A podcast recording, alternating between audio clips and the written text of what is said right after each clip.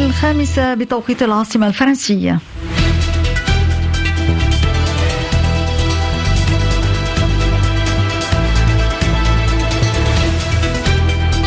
نشرة إخبارية ثانية مفصلة أعدها ويقدمها آدم جبيرة صباح الخير آدم. صباح الخير طاب صباحكم مستمعينا الكرام في أبرز عناوين هذه النشرة. جهود دبلوماسية دولية مكثفة من واشنطن والدوحة والقاهرة لإقرار هدنة في غزة قبل بدء شهر رمضان. إسرائيل توافق مبدئيا على مقترح الهدنة لكن بشروط ووفد من حماس يزور مصر لإجراء محادثات بشأن المقترح. الدول المصدرة للغاز تحذر في ختام قمة بالجزائر مما وصفتها بالتدخلات المصطنعة في أسواق الغاز الطبيعي. في النشرة أيضا ترامب يفوز بالانتخابات التمهيدية للحزب الجمهوري في ولايتين إضافيتين قبل ثلاثة أيام من الثلاثاء الكبير. مونتي كارلو الدولية نشرة الأخبار. مرحبا بكم. يسابق الوسطاء من الولايات المتحدة الأمريكية ومصر وقطر الزمن للتوصل إلى هدنة في قطاع غزة المهدد بالمجاعة وذلك قبل بدء شهر رمضان. في هذا الإطار أكد مسؤول أمريكي كبير للصحفيين طالبا عدم الكشف عن اسمه أن إسرائيل وافقت مبدئيا على هدنة معتبرا أن الكرة الآن في ملعب حماس لكي تدخل الهدنة حيز التنفيذ. وفي انتظار رد حماس قررت إسرائيل عدم إرسال أي مفاوضين لها خارج البلاد.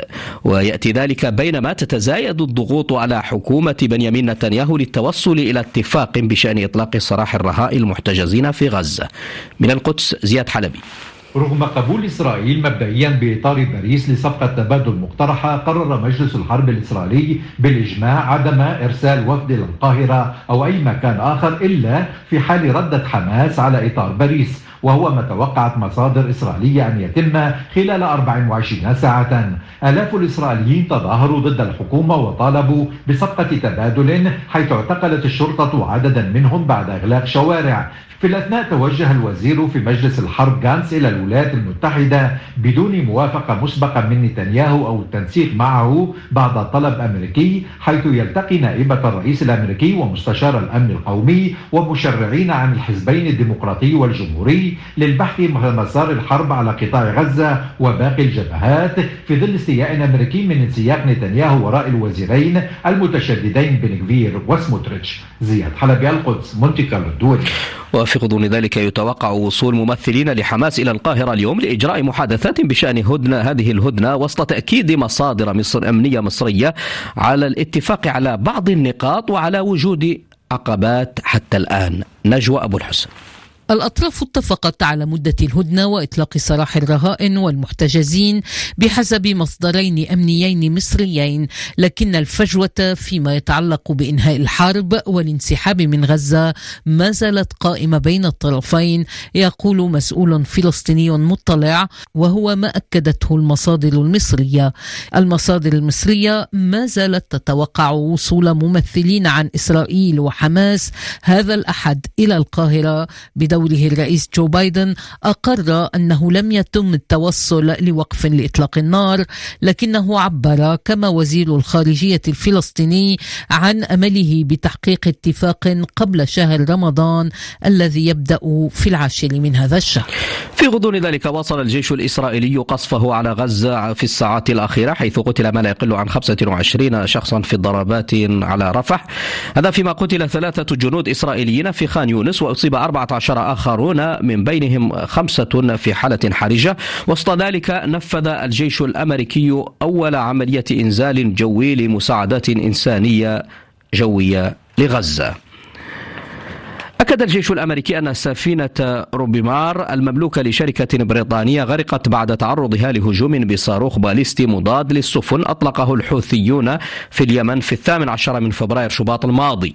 جاء ذلك بعد ساعات من تحذير الحوثيين من كارثة بيئية قد تتسبب فيها السفينة. ريتا خوري. السفينة روبيمار تضررت الشهر الماضي في هجوم صاروخي أتى ضمن سلسلة هجمات ينفذها الحوثيون على خلفية الحرب في غزة. هجوم تسبب بتوقف السفينة وإجلاء طاقمها إلى جيبوتي. ومذ ذاك دخلت المياه إلى غرفة المحرك وغرق مؤخرها.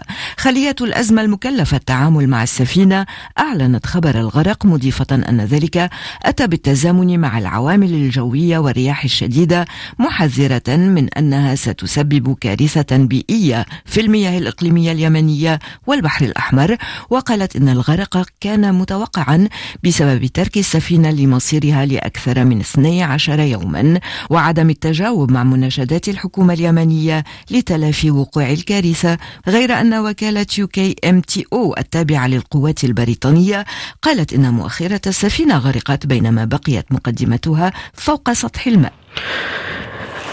في سياق متصل أعلنت وزارة الدفاع الإيطالية أن سفينة تابعة للبحرية الإيطالية أسقطت طائرة مسيرة كانت تحلق باتجاهها في البحر الأحمر ووصفت وصف بيان للوزارة الإجراء بأنه دفاع عن النفس نفذته السفينة.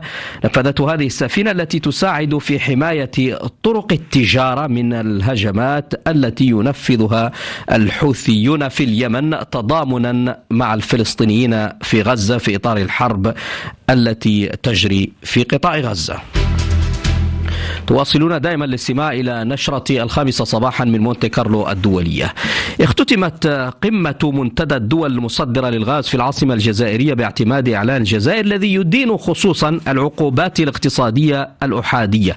وحذرت الدول المصدرة للغاز مما وصفتها بالتدخلات في الأسواق العالمية. من الجزائر العاصمة فيصل مطاوي.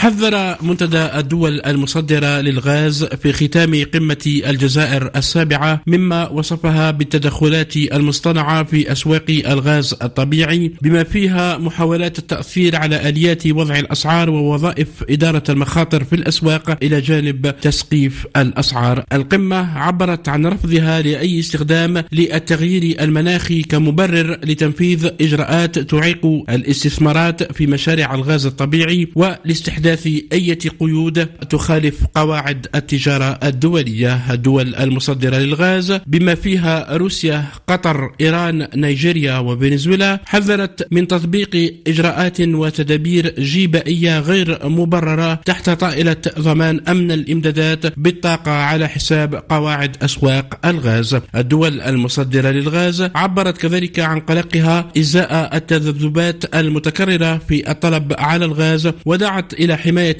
المنشآت الغازية بما فيها البنى التحتية العابرة للحدود. فيصل مطاوي الجزائر مونتي كارلو الدولية. وتشكل إدانات هذه التي وجهتها الدول المصدرة للغاز من الجزائر. تشكل رسالة موجهة خصوصا إلى الولايات المتحدة والدول الغربية التي فرضت عقوبات أحادية الجانب على روسيا منذ غزوها لأوكرانيا. بحديث عن روسيا ذكرت وكالة الإعلام الروسية اليوم نقلا عن وزارة الدفاع أن منظومات الدفاع الجوية الروسية دمرت حوالي 40 طائرة مسيرة أطلقتها أوكرانيا فوق شبه جزيرة القرم. في الولايات المتحدة الأمريكية الرئيس السابق دونالد ترامب يقترب خطوة جديدة من حسم ترشيح الحزب الجمهوري له بعد فوزه بسهولة في المؤتمرات الانتخابية للحزب الجمهوري في ولايتي ميشيغان وميزوري لميس زين الدين الملياردير الجمهوري استطاع التغلب على منافسته نيكي هايلي آخر منافسيه المتبقين على بطاقة الحزب الجمهوري وذلك بعد فوزه بكل المجالس الانتخابية التي نظمت في ولاية ميسوري بحسب ما ذكرت صحيفة نيويورك تايمز. في ميشيغان فاز ترامب أيضا بأصوات جميع المندوبين التسعة والثلاثين الذين حصلوا بدورهم على أصوات نحو ألفي مقترع خلال مجلس انتخابي وفق ما ذكرت شبكة CNN. هذا وصوت الجمهوريون في ولاية أيداهو لاختيار مرشحهم لكن النتيجة لم تعلن فورا. وقد فاز ترامب في كل الانتخابات التمهيدية التي أجريت حتى الآن. انتصارات ترامب الجديدة تأتي قبل ثلاثة أيام من الثلاثاء الكبير Super Tuesday في الخامس من آذار مارس الذي يشهد انتخابات تمهيدية في 15 ولاية. يتوقع أن تحسم نتائجها تفوق ترامب في السباق لنيل ترشيح الحزب الجمهوري على منافسته الوحيدة هايلي انتصارات ترامب هذه أيضا تأتي بينما تراجع الرئيس جو بايدن في مواجهة هذا الأخير أي ترامب في الانتخابات الرئاسية المقبلة في شهر نوفمبر بحسب استطلاع جديد للرأي أجرته صحيفة نيويورك تايمز والذي أظهرت نتائجه أن 48% من الأمريكيين سيختارون ترامب مقابل 43 لبايدن في حال أجريت الانتخابات الرئاسية اليوم وليس في شهر نوفمبر المقبل. قد تتطور الأمور إلى السنغال التي تنتظر فيها هي الأخرى انتخابات. تظاهر المئات مجددا أمس في العاصمة دكار مطالبين بإجراء الانتخابات الرئاسية قبل انتهاء ولاية الرئيس ماكي سال في الثاني من نيسان أبريل المقبل. أمل بيروك. مئات الأشخاص تجمعوا في حي تسكنه الطبقة العاملة في دكار تلبية لدعوة من ائتلاف تجمعات من المجتمع المدني يعرف باسم جبهة المقاومة ومن المعارضة. وقد ارتدى العديد منهم ألوان العلم السنغالي وحمل آخرون صورا للمعارض عثمان سونكو المسجون في قضية فساد أخلاقي والذي حرم من التنافس في الانتخابات الرئاسية بعد إبطال ترشيحه. وتعيش السنغال على وقع أزمة سياسية غير مسبوقة منذ تأجيل الرئيس المتهية ولايته ماكيسال قبل شهر للانتخابات التي كان من المقرر إجراؤها الأحد الماضي. بعد ذلك أبطل المجلس الدستوري قرار القاضي بإرجاء الانتخابات وبقاء سال في منصبه لحين تنصيب الرئيس الجديد إلا أن السنغاليين ما زالوا لا يعرفون متى سيتوجهون إلى صناديق الاقتراع وما إذا كانت الانتخابات ستجرى قبل الثاني من نيسان أبريل أو بعده وهو موعد انتهاء الفترة الرئاسية للرئيس ماكيسال هذا ودعا المعسكر الرئاسي إلى ما وصفها بمسيرة من أجل السلام صباح اليوم الأحد في العاصمة دكار. وفي تشاد أعلن رئيس المجلس العسكري الحاكم في البلاد الجنرال محمد إدريس ديبي عن ترشحه للانتخابات الرئاسية المقررة في شهر مايو آيار المقبل أتى هذا الإعلان بعد ثلاثة أيام من مقتل منافسه الرئيسي يايا ديلو جيرو على يد الجيش فيما اعتبرته المعارضة إعداما وقد دعت منظمة هيومان رايتس ووتش أمس إلى إجراء تحقيق مستقل مدعوم من الخارج في مقتل هذا المعارض البارز للرئيس الحاكم حاليا في تشاد. نجوى أبو الحسن. تقول هيومن رايتس ووتش في بيانها إن مقتل مرشح رئاسي محتمل يثير المخاوف بشأن الأجواء التي ستكون عليها الانتخابات المقررة في السادس من أيار ماي. المنظمة الحقوقية طالبت بتحقيق مستقل بمساعدة خارجية وأشارت إلى أنها اطلعت على صور عدة تظهر ديلو مقتولا برصاصة واحدة في الرأس. ديلو قتل قتل خلال هجوم على مقر حزبه السلطات نفت أن تكون قد أعدمته وقالت إنه سقط خلال تبادل لإطلاق النار. ويعتبر يحيى ديلو جيرو من أبرز المعارضين الرئيس التشادي كان يخشاه لقرابته به وكلاهما من إثنية الزغاوة وهي أقلية لكنها تحتكر أعلى المناصب في تشاد منذ أكثر من ثلاثة عقود. رياضيا عوض ريال مدريد تأخره بهدفين ليتعادل أمام فالنسيا بهدفين في كل الشبكات سجلهما البرازيلي فينيسيوس جونيور ضمن منافسة المرحلة السابعة والعشرين من الدوري الإسباني لا ليغا لكرة القدم على ملعب ميستايا. لكن هذه المباراة شهدت جدل كبير حين في اللحظات الأخيرة بعد أن أوقف الحكم المباراة بينما كانت كرة متوجهة إلى الإنجليزي جود بلينغام الذي ارتقى عاليا وتابعها برأسه. وسجل هدف ثالث لريال مما أشعل غضب لاعبي ريال الذين اعترضوا بقوة على قرار الحكم بعد عدم احتسابه لهذا الهدف. لكن ريال بقي في صدارة الليغا وفي إنجلترا ليفربول أيضا بقي في صدارة ال Premier League حيث خرج زملاء محمد صلاح من عنق الزجاجة ضد نوتنغهام فورست عندما سجل لهم المهاجم الإرجوياني البديل داروين, داروين نونيز هدف المباراة الوحيد في الدقيقة التاسعة من الوقت بدل الضائع في المرحلة السابعة والعشرين من بطولة إنجلترا أو الدوري الإنجليزي الممتاز لكرة القدم مستمعينا بهذا نكون وإياكم قد وصلنا إلى نهاية هذه النشرة أعود اذكركم بأبرز عناوينها.